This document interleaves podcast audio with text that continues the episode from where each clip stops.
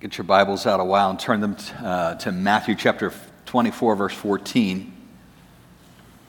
We started a new series last week, uh, four weeks, where we're talking about the mission that, if you're a believer, we've been given as believers, and the price tag that we may have to pay for success in that mission.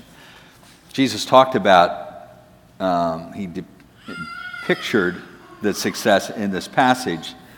Matthew 25, 14, he says, And the good news about the kingdom will be preached throughout the whole world so that all nations or all people groups, we said that word speaks about people more so than countries, will hear it and then the end will come. So, what needs to take place between now and the fulfillment of this right before Jesus comes back. And we said that the price for that might be suffering. Let's just review the mission itself. A couple chapters later, Matthew 28, beginning of verse 18, Jesus came and told his disciples, so he's speaking to his disciples, yes, Peter, James, and John, and Bartholomew, and the rest of them, but he's also speaking to us. If you're consider yourself a disciple, you're a follower of Jesus, then he's speaking to you and I 2,000 years later as well. I have been given all authority in heaven and earth. Therefore, I love that word, therefore, after that declaration, Jesus saying, I'm in charge. And therefore, go and make disciples of all the nations, baptizing them in the name of the Father and Son and the Holy Spirit. Teach these new disciples to obey all the commands I have given you. That's the mission. Make disciples of all peoples. So, following two Sundays, we're going to look at some case studies of where there's huge need around the world. Next week, we're going to look at India, and the following week, we're going to look at uh, Yemen. I'm thinking this morning about uh, specifically about churches in places like that where they suffer for Jesus. The title of my message is Their Churches and Ours. Specifically, what are some differences? Last week, the Taliban announced publicly in Afghanistan a plan to, quote, eradicate the ignorance of irreligion. Eradicate the ignorance of irreligion. Now, if you and I were talking about irreligious people in the United States, we'd be talking about atheists and agnostics. Those are the irreligious people. Ir, that prefix simply means not religious. Irreligious, not religious.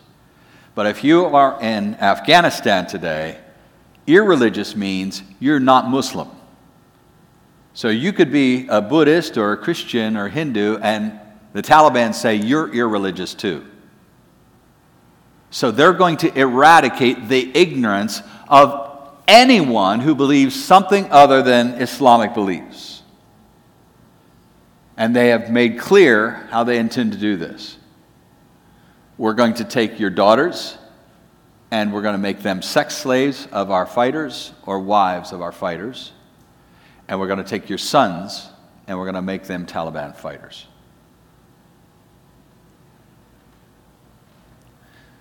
A pastor, Afghani pastor, might surprise you to know there's Christians in Afghanistan. A pastor got a letter from the Taliban several weeks ago, and they said, We know who you are, we know what you do, and we know how to find you. And they showed up at his door about five days later Thankfully, he and his family had already fled. A Christian dad had his 14 year old daughter stripped from his arms, and the Taliban said, You should be honored. She will be married to one of our fighters and will serve the great cause of Islam. Afghan Christians have turned off their phones because they are routinely being stopped on the streets to see if there's a Bible app on their phones. Two weeks ago, this weekend, in Memphis, Tennessee, there were two churches who got together to have a weekend retreat. And the people in the one church, for them, English was their first language. The people in the other church, for them, Pashtun was their first language. It was an English church and an Afghan church meeting for the weekend. And that was, if you know what all was happening, then you know that was a very busy, active weekend, and the Afghani Christians were in constant communication with loved ones back in Afghans through t- uh, texts and through phone calls. And during their worship time, someone came in and whispered in the ear of one of the Afghan leaders the president has fled Kabul. The Taliban are now in charge. And yet, over that weekend, as they worshiped together, as they prayed together, as they wept together, as they searched the scriptures together, when it was all done, they sang the words of Martin Luther's classic hymn, A Mighty Fortress is Our God, and they sung this testimony Let goods and kindred go, my possessions, my loved ones, this mortal life also, my life. The body they may kill, God's truth abideth still, his kingdom is forever. How could you sing that when your loved ones are in jeopardy? Before we go on this morning, I'd like, if, we, if you're able to, at your seat, if you're able to, I'd like you to kneel at your chair and let's pray for the church in Afghanistan.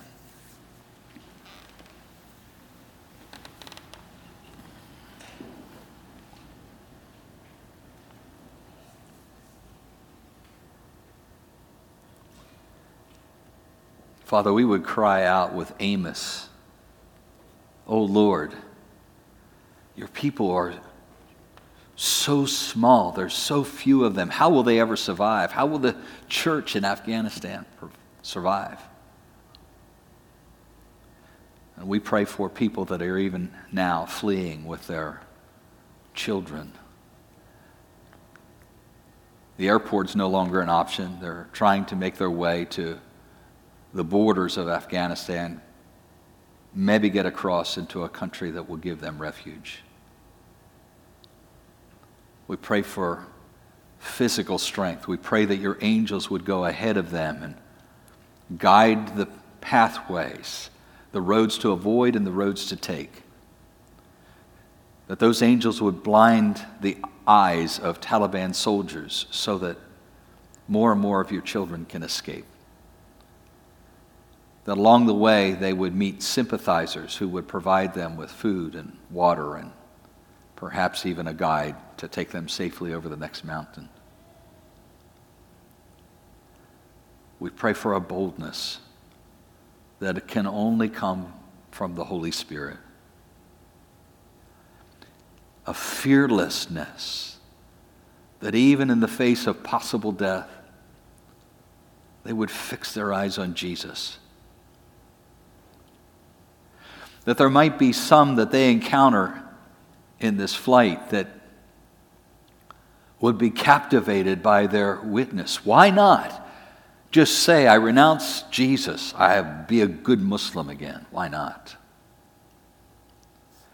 That this might be a season in which the church would not only survive, but thrive and flourish and grow. And that you would gain great glory from it. May we in the West never forget our brothers and sisters around the world who suffer so much, even as we suffer so little. In Jesus' name, amen.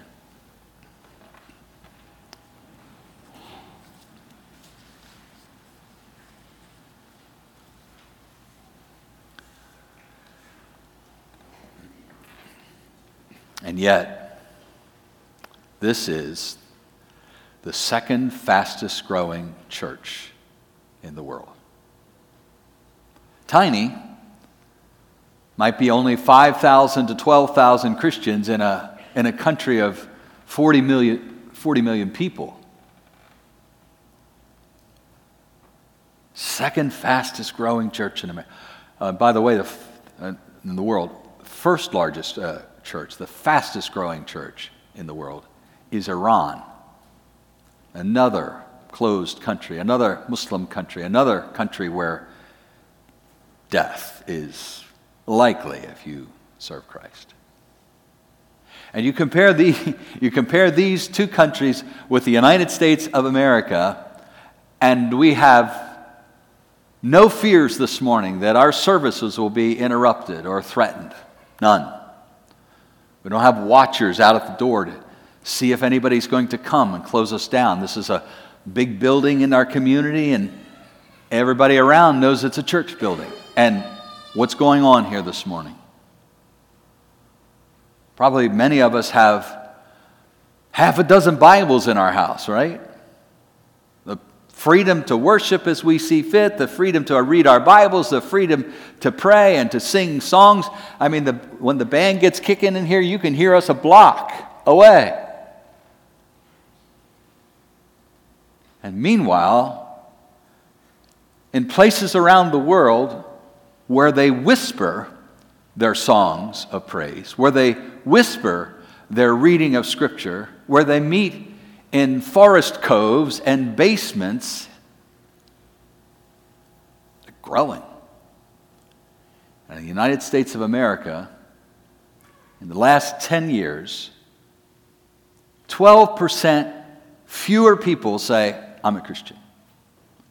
In the last 10 years, there are 8% fewer Protestant Christians in America. In the last 10 years, for the first time in 80 years, the number of church members in the United States of America has dropped below 50%. What's the difference between their churches and ours?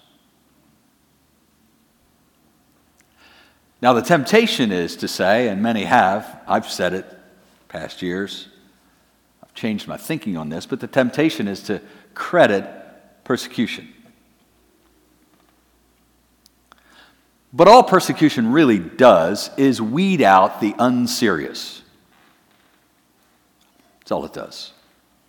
It's a different kind of church because the price is so high. I've said before, I think if persecution, severe persecution, comes to our shores, that the American church loses 40% uh, of professing Christians virtually overnight. Persecution, all it does really is weed out this, the unserious. Here's what I think is the difference between our churches and theirs. What we treasure, we will suffer for. What we treasure, we will suffer for. Now, this morning, early in the morning, I went out for a bike ride. Uh, when we came back from our trip, uh, I was telling Betty in the final week and a half or so, I said, My back feels better than it's felt in two and a half years. Uh, that was prior to having surgery, and it was bad shape then. After surgery, even got even worse. But I, I'm feeling great. And the only thing that we could think might be the explanation was that I was far more active that month that we were gone than I normally am. we actually ended up doing uh, hiking. I didn't plan to do any hiking, and uh, I thought I'm going to try it. In Yosemite, we did the first hike, and it went pretty well. And, and so we were doing more hiking, and by the time we got to Zion, I think we did five miles that one day of hiking. And every night, because of our setup with our car, we'd have a lot of unpacking to do every morning. We'd have to repack it and uh, trying to get dressed, you know, with 20 inches of headroom or so and undressed. I was just active a lot. And so I thought, when I come back, I'm going to try to be more active again, get, up, get out my bike more and walk more. And, and so I was out on my bike this morning, and there were, there were other people out there as well. So I passed an Amishman uh, it wasn't dark, but it was gray. I had my headlamp and my taillight on, and he, he had a, a headlamp on. and he's running, and I guess training for some uh, marathon or, or race. And then a little further down the road, I, I came across a woman, and, and uh, she was running, and she didn't look like she was having a good time at all. I mean, she was grimacing and panting and looking at her Fitbit, like, when can I get done? And, and I rode a little further, and I came across another woman who, who was walking. And my get, like, I enjoyed riding bicycle, but I, I, I don't, I'm not in love with it. I don't treasure it. If I didn't feel I needed it, I probably wouldn't do it or wouldn't try to make sure I did it a lot. But we all have something that drives us to run or ride bike that we do treasure. I treasure not having a lot of pain in my back. I treasure, have you noticed I've been standing the last two weeks though? I treasure being able to stand for more than two minutes. And my guess is the one woman looked like she was trying to lose some weight. My guess is she treasures the health of lose, what losing weight might bring her. And the other woman was probably health driven as well. The Amish guy running, he was, I, I don't know what he was treasuring. Winning the race, maybe. But isn't it true for you? What you, what you treasure, you're willing to suffer for?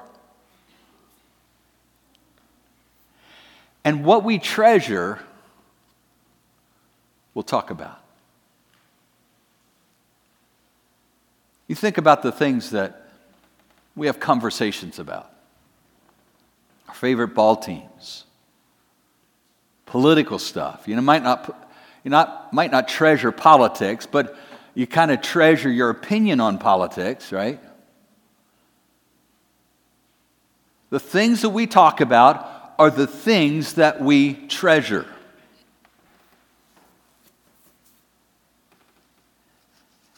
And I think those two things explain the difference between their churches and ours. Look at 1 Peter chapter 2, verses 9 and 10. I have underneath 1 Peter there at the beginning of, the book, I've written in my Bible, this is the manual on suffering. 1 Peter is a manual on suffering. 1 Peter is a cherished book in much of the world that is persecuted. Just as a side note, uh, I was in uh, Vietnam 20 years ago. Um, I was in Laos 20 years ago, and uh, I was in Laos another trip. Um, both of those countries are communists, and you are forbidden to meet, and at least illegal to meet as Christians. Now, in Laos, in the capital city of Vientiane, there are three churches that are permitted. Uh, I call them showcase churches. They um, when people come in from uh, that the government wants to press, impress from the outside, they take them to these three churches and say, See, we have freedom of religion here. But everywhere else in the country, you meet underground. And Dave and I met uh, with a dentist in Laos in a hotel room one day, and uh, two people from his church, uh, and prayed together. And it's interesting, as you talk to the people in the underground churches in these countries, uh, when I was in Vietnam, a, a pastor that went by the name of Timothy, he said, When you go back to the West, he said, don't ask your churches to pray that suffering will end for us.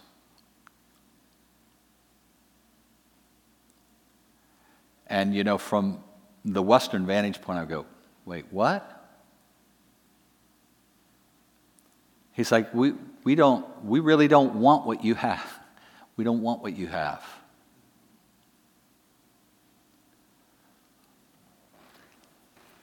Peter says in these verses, he's speaking to believers. He's just spoken about people who are rejecting Christ and who are going to face the judgment that that's going to entail. But then he shifts in verse 9 and says, But you're not like that. The people I'm writing to, you're not like that. For you are, you are a chosen people, you are royal priests, a holy nation, God's very own possession. As a result, you can show others the goodness of God, for He called you out of the darkness into His wonderful light. Once you had no identity as a people, now you are God's people. Once you had received no mercy, now you have received God's mercy. And I have two points I want to draw out of this. They're really kind of one, but uh, one sentence, but I cut them into two pieces. The first one is that if you are a follower of Jesus Christ, that you have been picked for mercy. You have been picked for mercy. So all kinds of language throughout the New Testament talks about God choosing, God choosing, God choosing, and it's not different language than he used in the Old Testament. He says that he chose his people. Exodus chapter. In fact, it's interesting. The language here in verse 9, you are royal, you're a chosen people, you're a royal priest, you are a holy nation. That language is lifted exactly from Exodus 19, verse 11, I think it is, where God was saying, You're my chosen people, Israel. You're my holy priests. You're, you're my holy nation, my royal priests, my holy nation. You've been picked for mercy. In other words, God's gone out of his way to find you and draw you to himself.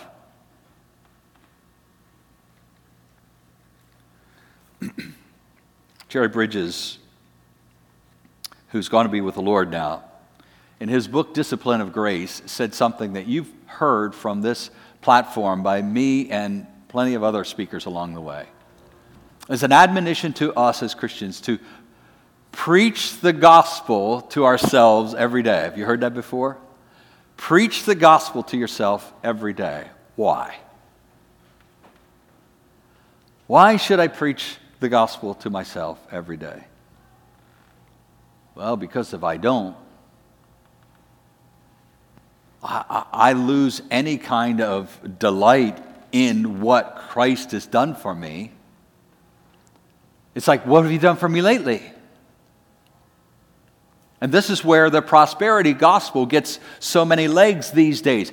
I'll tell you, God's going to do this for you today. God's going to do this for you tomorrow. God's going to, what about what He did for you yesterday?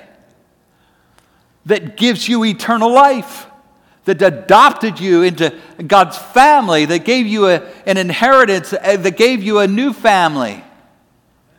Because tomorrow, or the next day, or the next day, what you hope for might not come to pass. But this, came to pass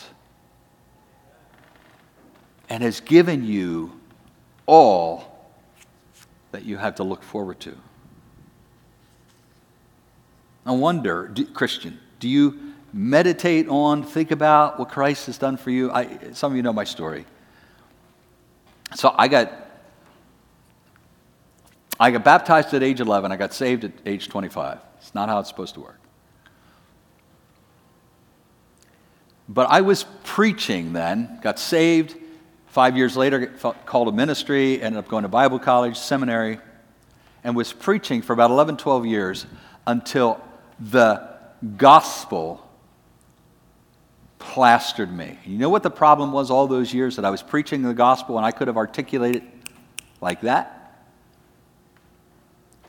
Is I failed to see myself with the magnitude of the need that I had. I, I, and I'll be honest, some of you have been here a long time, so this would have included you. I, total confession time, I would sometimes preach up here as if you folks should get it together, like me. And eventually, God dragged me kicking and screaming to come face to face with the understanding that I was not only exactly like all of you, but I was exactly like the worst pedophile, the worst murderer on death row, the serial killers. I was just like them. God saw me as hopeless as them, as helpless as them, as disgusting as them, as wicked as them. It didn't matter that I hadn't killed anybody. It didn't matter that I hadn't molested a child. What mattered was I had sinned against the holy God, period. What's James say? James chapter 2, verse 10. If you keep the whole law, in other words, you obey all of God's commands, and yet you stumble at one point, you have become guilty of what? One sin? All of them. The gospel only becomes sweet when we grasp the magnitude of our need if I don't really need God, the fact that He offers Himself to me, it's like, yeah, ho hum.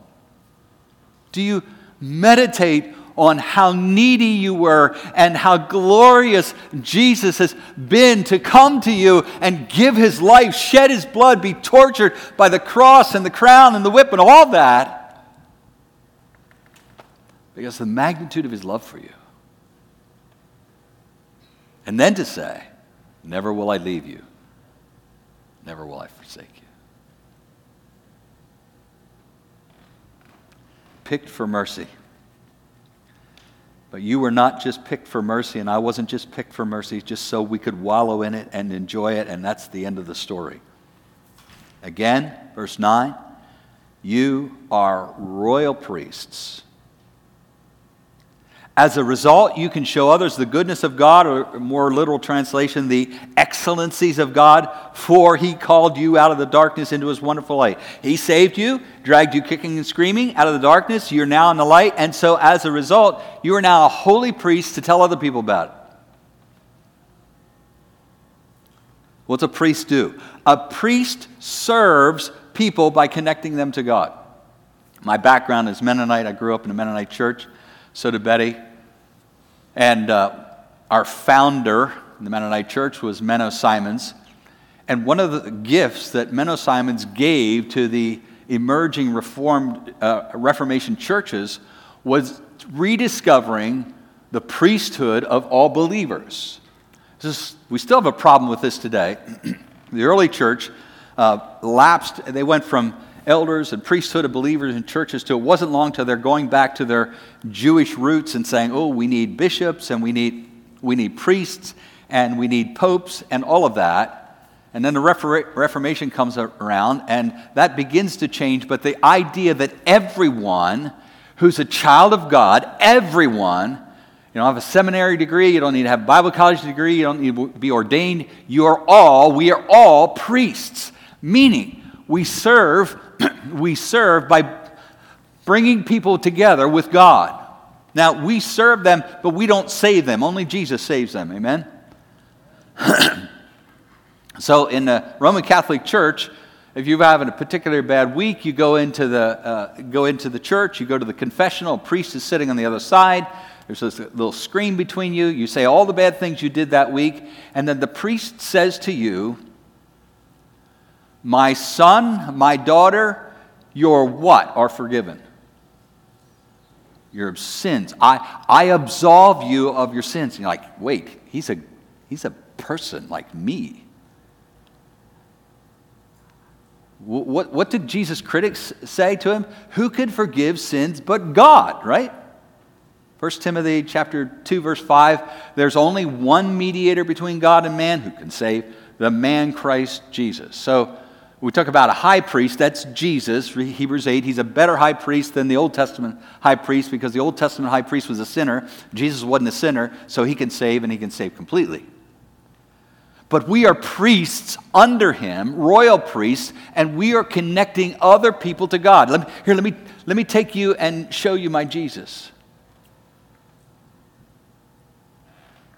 We're to proclaim God's mercy. We've been picked for mercy so that we can turn around and proclaim God's mercy, to show others the goodness of God, His excellencies. I, the, the mission that Jesus Christ has sent us on is a glorious mission because it's a glorious message. Do you believe that? Is, it, is the message of salvation by faith alone good news? It's, we, we have a wonderful message to take. It doesn't mean that everybody's going to receive it wonderfully from us. We probably, many of us have had encounters where people say, yeah, thanks, no thanks, or worse. But we know that it's a wonderful message and they're not going to be receptive to it until the Holy Spirit really does the work on them. What did Jesus say? No one can come to me unless the Father draws him. So we, we do our proclamation, but understand it's a supernatural transaction. The Holy Spirit goes to work. But we have a wonderful message. We shouldn't be shy about it. This mission Jesus has sent us on, it, it, it should be eh, easy to embrace because, man, it's such good news. Now, there's another piece of the motivation for this mission that we can't ignore, and that is how urgent it is. So some of you grew up in church and you memorized John 3:16 as a child maybe. Let's give it a go. See if we can enough of you here who have memorized that. Whatever translation you memorized in it, that's okay. Ready? For God so loved the world that he gave his one and only son that whoever believes on him should not perish but have eternal life. Now that's so positive, isn't it? And so warm and uh, uplifting. But have you read verse 18? I mean, Jesus is the one who says, For God so loved the world, on and on and on. But Jesus says verse 18 as well. Take a look at it. John 3 18.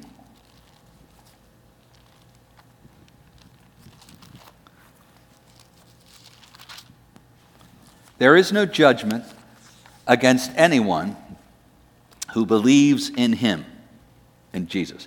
But anyone who does not believe in him has already been what? Judged for not believing in God's one and only Son. Now, I don't believe that eh, people talk to me and say, Keith, don't you think that if we just had a picture of hell, that we would be more evangelistic? We would tell people about Jesus. I'm like, maybe for three weeks.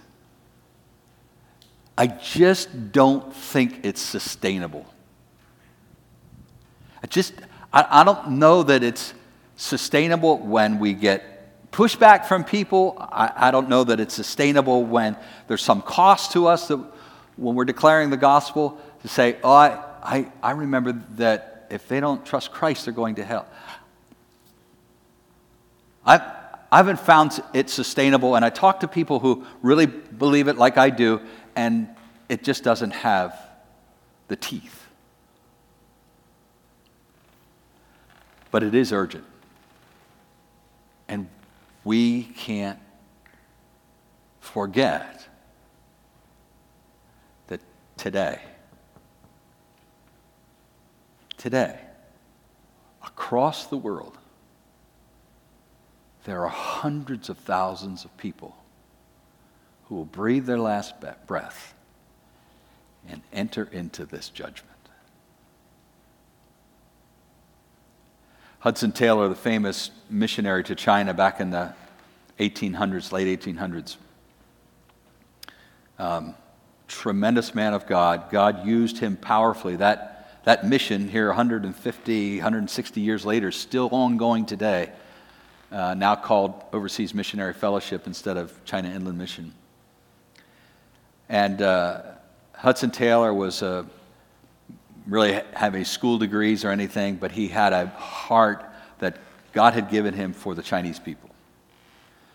And he totally immersed himself in Chinese culture. He received a lot of criticism from other missionaries because he dressed like them and he, and he wore, uh, uh, for the, like the men did, a braided pigtail down the back, dyed his hair black, so that he could really be one of them.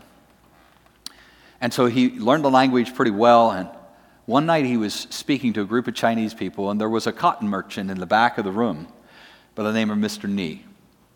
And he had formerly been a, uh, a teacher in Buddhism. And as he's listening to Taylor speak about the compassion of God and, and the love of God and the mercy of God and, and God's self sacrifice for those he loved, he, he was blown away. And so by the time he, uh, Taylor had finished speaking, Mr. Nee got up from his seat and he went up and he, he said, Would I be able to speak to the group? And uh, Hudson Taylor said, Sure. And he turned and he said this He said, I have long sought the truth, but without finding it. I have searched far and near, but have never searched it out. Meaning, I've never discovered it. In Confucianism, in Buddhism, in Taoism, I have found no rest. But I do find rest in what we have heard tonight. Henceforth, I am a believer in Jesus. Now, he and Hudson Taylor became good friends, and they would minister together. And one night, Mr. Ni asked Hudson Taylor, So, how long have you had this message in your country? Hundreds of years. What? Hundreds? Why have you not come before? My father searched his whole life for truth and died without finding it. Why did you not come before?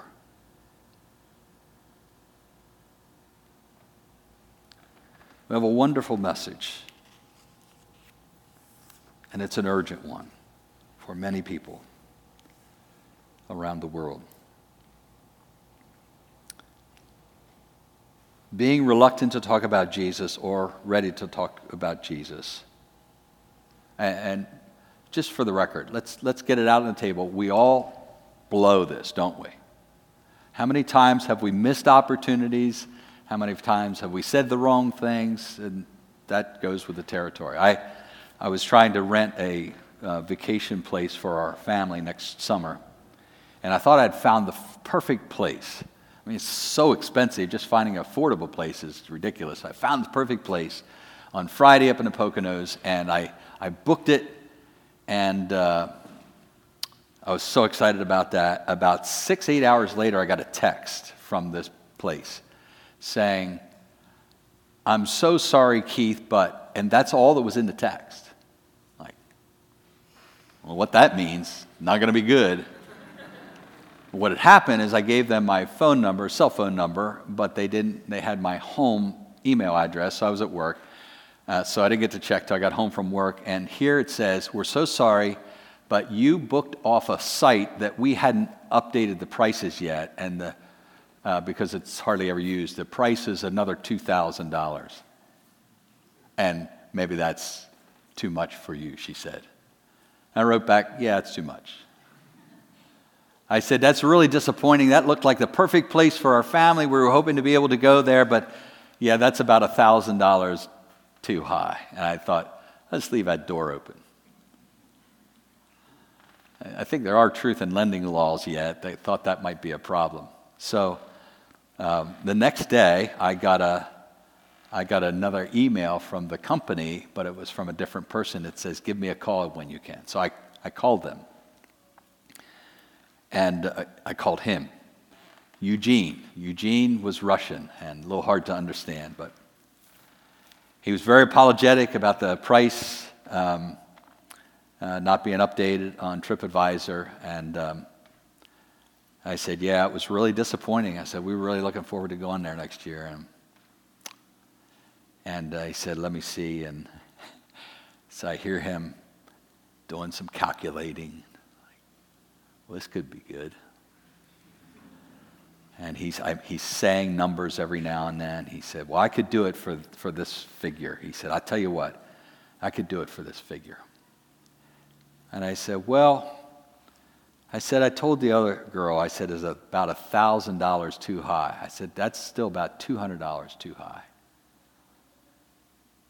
He's muttering some more, some more figures. He said, Okay, I'll do it for that. He says, We all have to pay for our mistakes, right? And I think, Oh boy. The only problem was I thought that eight hours later. What an incredible lead in. I could have said, Eugene, that's not true universally. Let me tell you about Jesus. But I totally muffed it. And you probably do that too. And there are times we miss it, and there are times we just don't do it the way. That's not the issue. The issue is do we treasure Jesus? I think that's the issue. I think that's what's going on in our churches across the seas where there's far more persecution. I treasure Jesus enough that I'm willing to stand with him, one, and I'm willing to speak for him, two. And I wonder this morning if you can say, as a follower of Jesus Christ, I treasure Jesus. I treasure Jesus. What Jesus say? Where your treasure is, there your heart will be. Or are there 20 other things that we treasure that have made us lose our delight in Him and what He's done for us? You know, I'm convinced that the, the, the enemy has become an extremely good student of American culture in the last 80 to 100 years. And if I'm right, you know what he's discovered? He's discovered that he doesn't need to lure us away with bad things, that he can be especially effective in this culture, luring us away with good things. Jesus just gets crowded out. Jesus just isn't a treasure anymore. He's still a good thing and he's still our Savior. Yay, we're going to heaven. But everything else has become the treasure. And I want to encourage you if, if you would say that's true of me, at least to some degree, like, what, what do I do? My answer is not going to be new to you. The Word of God is living and active and sharper than a two edged sword. It is the Word of God that, that we, through which we learn about our blessed Savior. It is the Word of God who is going to fan the flames of your delight in Jesus. It is the Word of God that, that is going to be the meat for your soul. And if you admit, man, I don't look at my Bible from one week to the next or from one month to the next, I can guarantee you Jesus is in your treasure. Guarantee. But if you open your word and invite God, say, Lord, don't just open the word, but ask God through the Holy Spirit to begin to speak to you. Not just reading printed words on a page, but begin to speak to you.